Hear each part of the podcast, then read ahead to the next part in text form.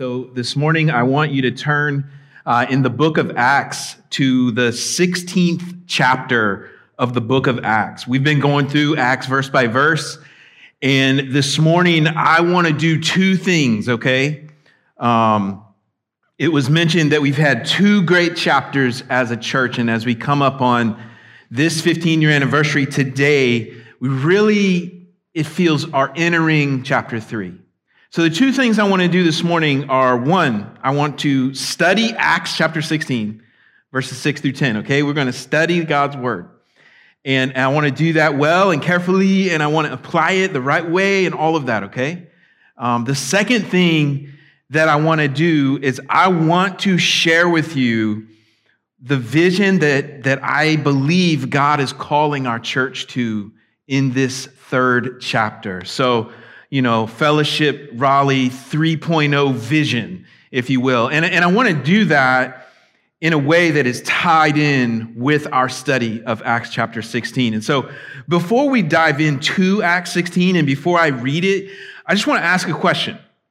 What is this passage mainly about? Now, I know we haven't read it yet, but we will in just a second. But before we even get there, I want you to already be thinking about when we read it, what's it even about? Like, what is the main thing that this passage is about in the Bible. let me just tell you, there, there really, I think, are two options for us to answer that question this morning. And the first one is to say that this passage is about personal guidance. Here's why I say that. In the passage, you will see this morning when we read it, there's, there's like this whole journey that they're on, and there are closed doors that they encounter. You know, they're trying to go this way, closed door. Trying to go that way, closed door. And then they get to this place and then they have a vision and God tells them, actually, I want you to go do this. And so it's like closed door, closed door, open door. And most of the time, when this passage is taught, it is taught in this way, meaning it's about personal guidance from God. And there certainly is a lot that we can learn about that subject from this passage. And we will we'll get some truth on that today. The second option for what this passage is about, and again, I mentioned already that, that they have a dream, they have a vision from God where He tells them what to do in this passage. We're going to read it in a moment. And so the second option, really, I think, would be to view this passage as God overriding our small plans. Okay? Here's why. Here's why I believe it is the second option. Okay? Always put the correct answer last when you're listing options of answers to a question. Um, here's why I think that's it. Number one, the nature of visions. Oftentimes in the Bible, and maybe all the time, but when God interrupts natural reality with a supernatural vision, it is to directly intervene and override our human nature. Think of already in the book of Acts where God had to give Peter and Ananias a vision to get them to come together, a Jew from Jerusalem and a Gentile. Override human nature. Often that is the nature of a vision. And so, as we look at this passage, I think it's helpful to remember that God is probably overriding their small plans, their what they thought they should do wasn't what God really wanted, and he's overriding it. Here's what I mean. If you remember, if you were here last couple of weeks, Paul set out to go encourage Christians. He said, Hey, let's go to the places where we've already led some people to the Lord and let's see how they're doing and let's encourage them and strengthen them. Nothing wrong with that. There's always more encouragement that we can do, right? There's nothing wrong with that. And as Paul, in this passage we're about to look at, is trying to go do that in different places, God keeps closing doors. It's almost as if, while that is a great plan that Paul has, God wants him to do that, but also to do more. And so he's leading him toward a port city where he will, at that port, have a vision of him crossing that sea to reach people even more lost and further from Christ. And so that's, that's a reason why I think this passage is about God overriding our small plans. Even if you think about the development of Acts so far, the, everything has been moving away from Jerusalem. Acts 1 8 says, You'll be my witnesses in Jerusalem, Judea, Samaria, and the ends of the earth. And you have seen in 1 through 7, it's Jerusalem. In 8 through 12, it's Judea and Samaria. And then in 13 through 15, where we just were, they're on what is like the modern day Turkey. They're in that area. All of Paul's attempts that we see in this passage, where God closes the door, include him staying in that land area. And yet, God closes those doors, leads him all the way across that part of the world to a port that the gospel for the first time might enter Europe. That's what happens here in this passage. Now, it wasn't Europe then, they didn't have the same divisions of continents, okay? So for Paul, he was just crossing the Aegean Sea to go to a different province in the Roman Empire. But God knew that would be Europe. God knew all that was going to happen there. John Stott says, with the benefit of hindsight, knowing that Europe became the first Christian continent and was until fairly recently the main base of missionary outreach to the rest of the world, we can see what an epic making development this was. So let me just go ahead and read the passage. I've teased it enough. Acts 16, 6 through 10. It's called the Macedonian Call. Verse 6. And they went through the region of Phrygia and Galatia, having been forbidden by the Holy Spirit to speak the word in Asia. And when they had come up to Mysia, they attempted to go into Bithynia, but the Spirit of Jesus did not allow them. So, passing by Mysia, they went down to Troas. And a vision appeared to Paul in the night. A man of Macedonia was standing there, urging him and saying, Come over to Macedonia and help us. And when Paul had seen the vision, immediately we sought to go into Macedonia, concluding that God had called us to preach the gospel to them. Bow with me for a brief prayer. Father in heaven, we thank you uh, for the word that we have just read. Help us to understand it rightly, to apply it rightly. And Father, would you, Lord, this morning, give us a bigger vision for our lives and for our church than we have. God, give us your vision. Give us your heart for the lost of our city, for the lost of the world. In Jesus' name, amen. So, you just saw in that passage that we just read this Macedonian man saying, Come over here and help us. It was in Paul's dream, right? There are 1.5 million people in the Raleigh area. 40, 45 to 50,000 college students in the city of Raleigh. Most of these people, listen, are not Christians. Most of these people are not Christians. Most of these people are not followers of Christ, and they are not in any way encountering the biblical, true Jesus. And they will not. Why? What's the problem? Why the lostness and the lack of probable opportunity to encounter the true Christ? I believe there's a couple of reasons contributing to this in our city. One is many Christians are following what I would call the voice of the progressive religious left.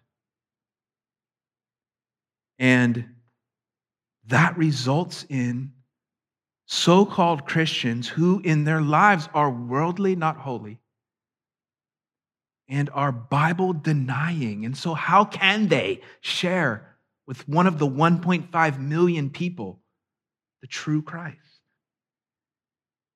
And so, if that's a problem, you know it is also a problem? The other extreme. The many following the voice of the rigid religious right Whereas maybe there's Bible denying over here, there's unnecessary Bible policing over here. Policing the temple, unchristlike spirits.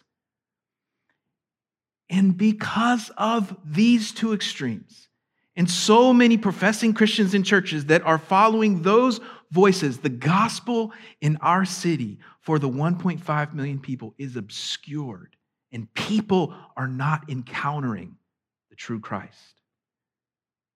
There's one other voice that people are following, and I would just call it the non voice of the busy, hurried, and internally focused Christian or church. So just consider with that how many of the 1.5 million people in our city, a city surrounded by church steeples, will go to class, to work, to sleep tonight, believing they have heard the best Christianity has to offer and that the church has nothing new, nothing relevant, and nothing real to offer them. And so I want to put this picture of Raleigh before us as we think about this dream that Paul had of this Macedonian man saying, Come over and help us. I believe, much like Macedonia or even Europe, Raleigh is an important mission field that God wants to reach. I believe God is at work in our city, stirring in people's hearts who are not yet Christians.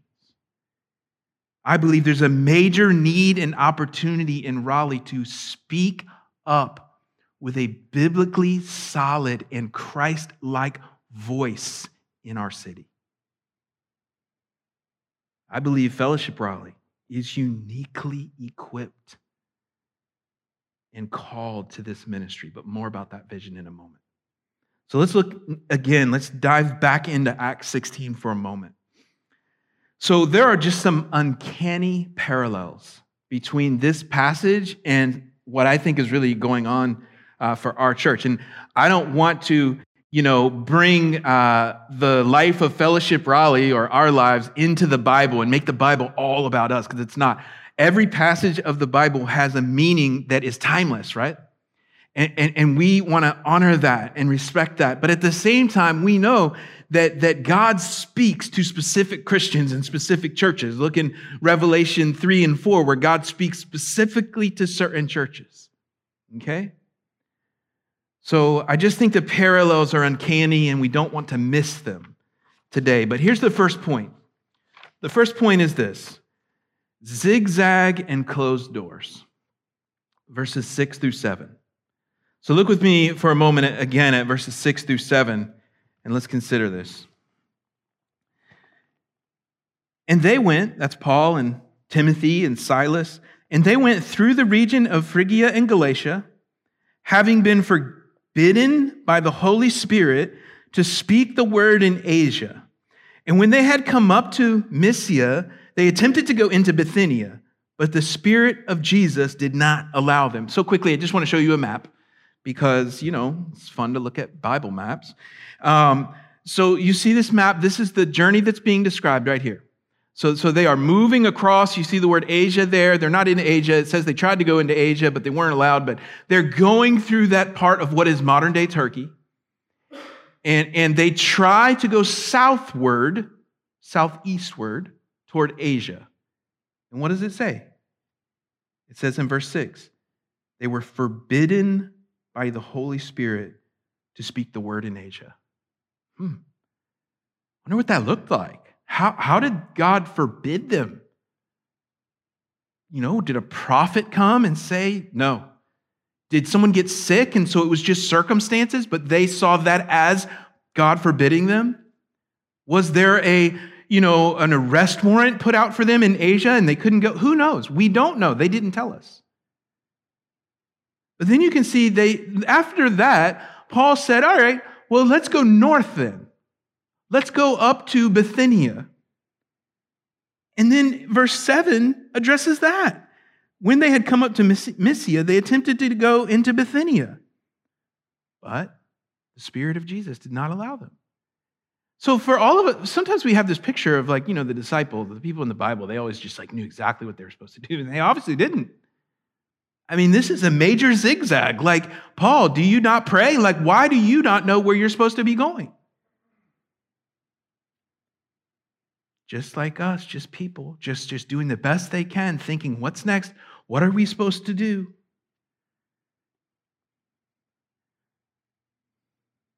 We've got to be flexible with our plans and open to how God may lead us in our life, right? Don't we see that here? Isn't God, through this part of Acts, showing the early church and us today that lesson?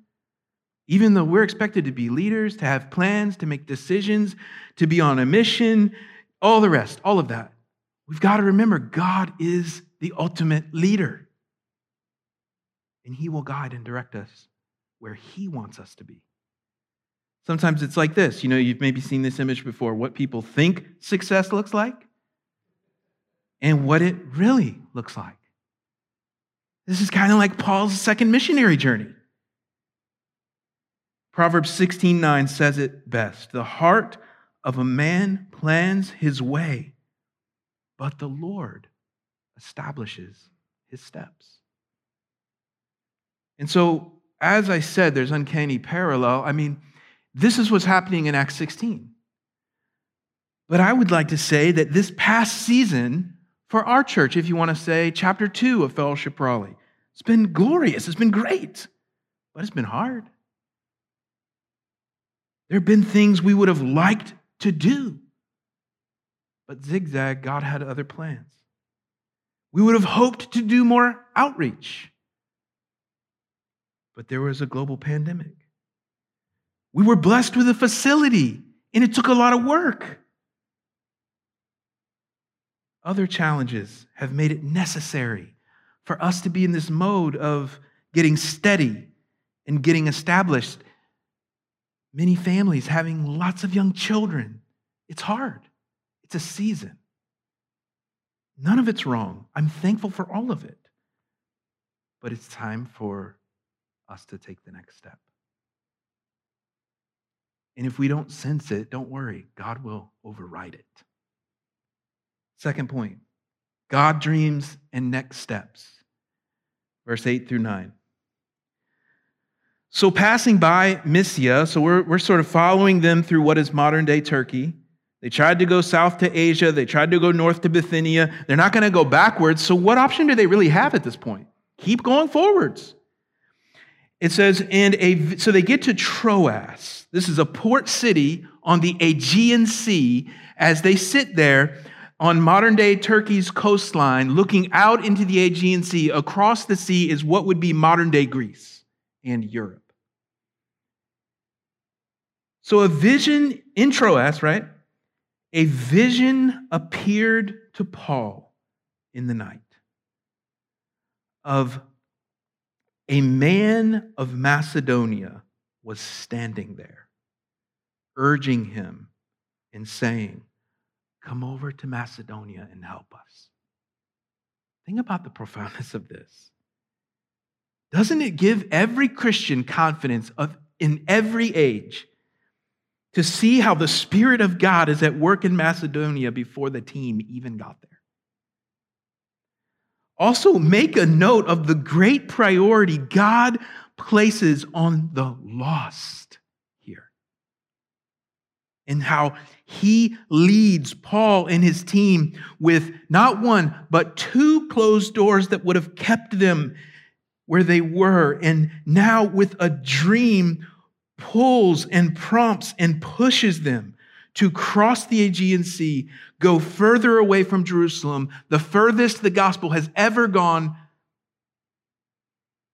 here in Acts. Amazing. Luke 19:10, Jesus says, "The Son of Man came to seek and to save the lost." Who do you think this Macedonian man is? What did he look like?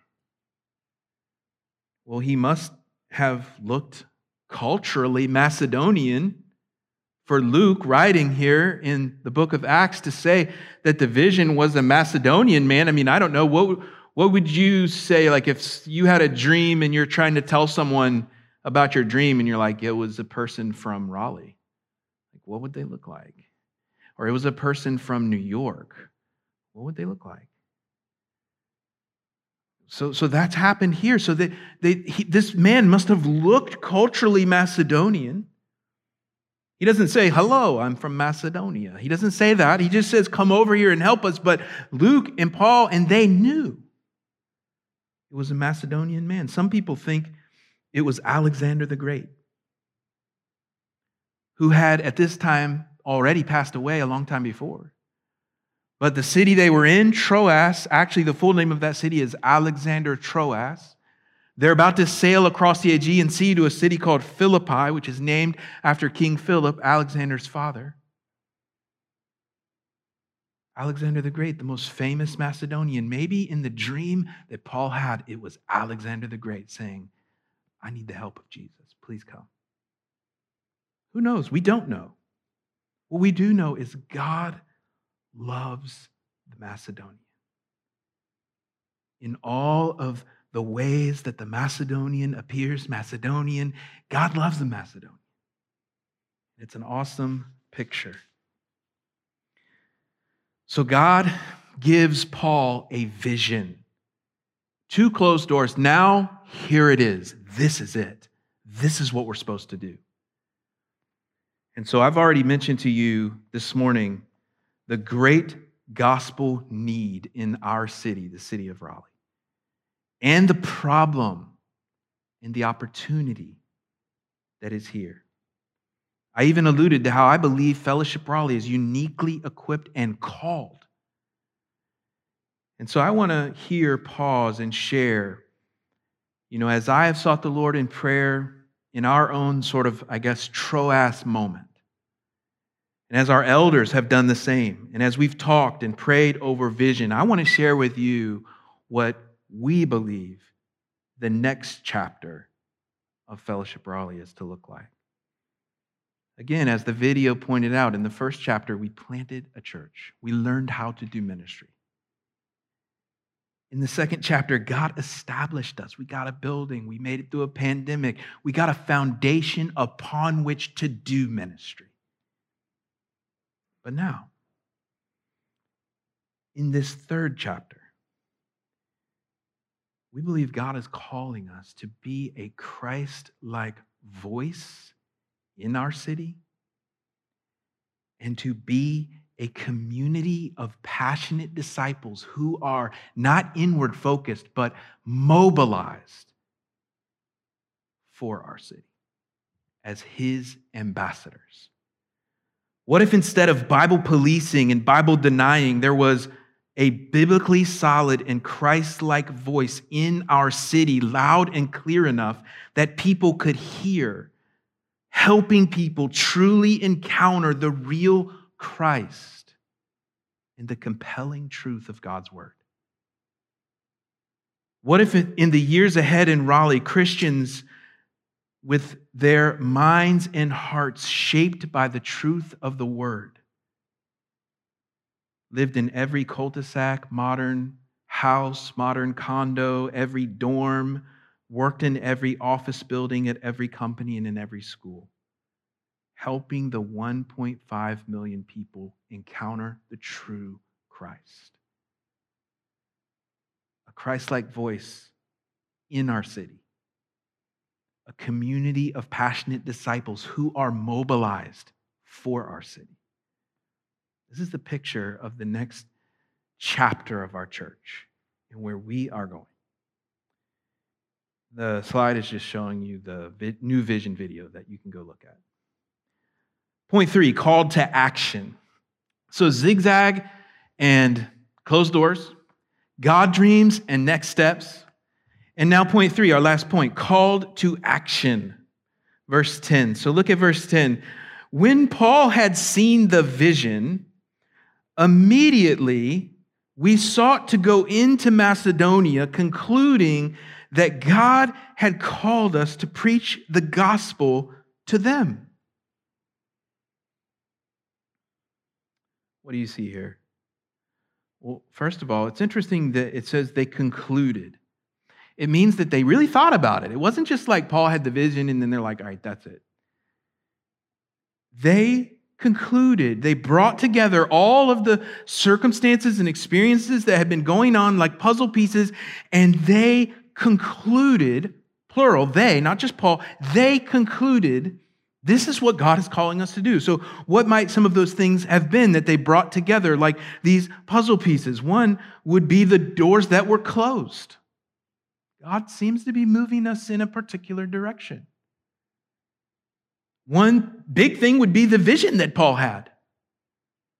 Another thing would be the fact that they're in a port city looking at the ocean and they're thinking, I think it might be to go over there. That's why people come to the city to go over there. Look at the example of their obedience. What does it say? Do you see that key word? Immediately. Immediately. We often say in our home the definition of obedience is doing what you are told to do without challenge, excuse, or delay. Immediately.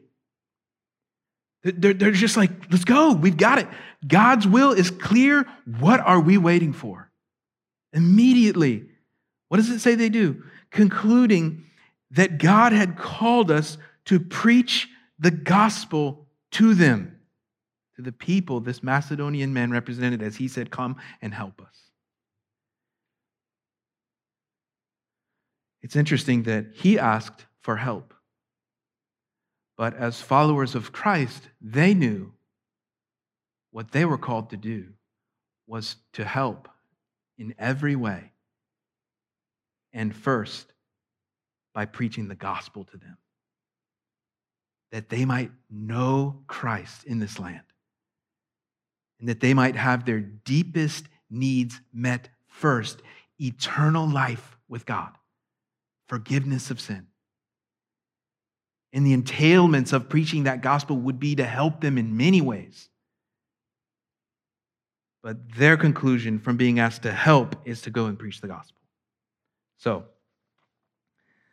what does that mean for our church as we consider vision? Here's the question I've been asking What can we do right now that will be an unmistakably strong first step toward taking us where God is calling us. What focus for this year could we rally around that will get us out of our homes, out of chapter two of establishing, out of our comfort zone, and listen, out of ourselves? And as I've asked that question, there is a huge open door and an actual ask for help. And I would just say that the call to action for this year in a single focus, not the only thing we'll do, but a focus that helps us align the things that we're doing, is to love Ligon. Love this school called Ligon Middle School, this inner city middle school in southeast Raleigh. And here's why I say this.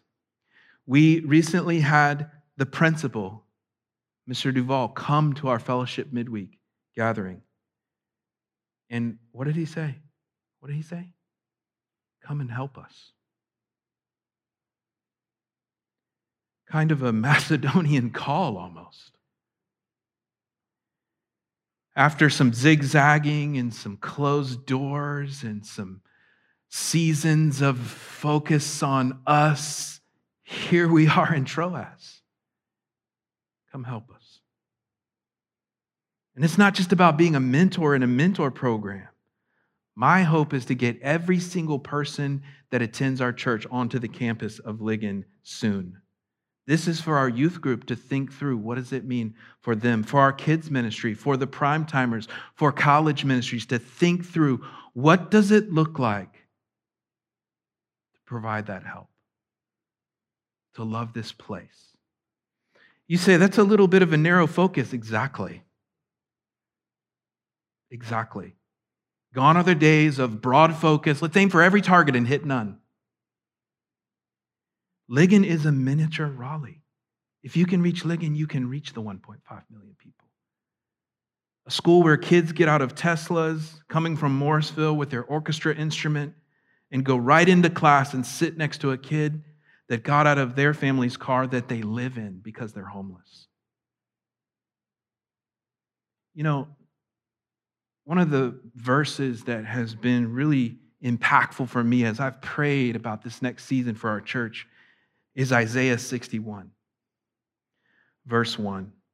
And this is the verse that Jesus quotes when he inaugurates his ministry in the synagogue in Luke 4. But he says, The Spirit of the Lord God is upon me. And of course, you know, this is Jesus, and we're not Jesus. We are not the Messiah. But as his church in the body of Christ and his hands and feet, are we not to, in some ways, embody and point our lives toward a similar mission? The Spirit of the Lord God is upon me because the Lord has anointed me to bring good news to the poor. He has sent me to bind up the brokenhearted, to proclaim liberty to the captives, and the opening of the prison to those who are bound.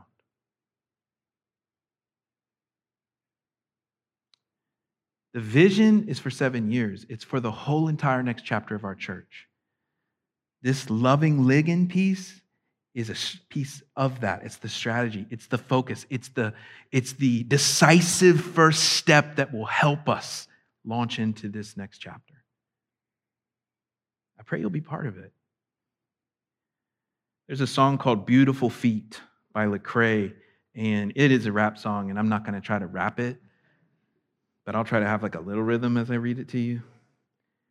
But he, he quotes this Isaiah 61, and, and I just think it's so relevant to this challenge before us. In Luke 4 16 on down to 21, Jesus says he's the Messiah, says he's the chosen one. But more than that, he quotes Isaiah that shows our Savior targets oppressed, captive, blind, and the broke, I'm saying had a heart for the poor, had a heart for the low. And 1 John 2 6 is the way we should go. I ain't saying you wrong if you live in the burbs.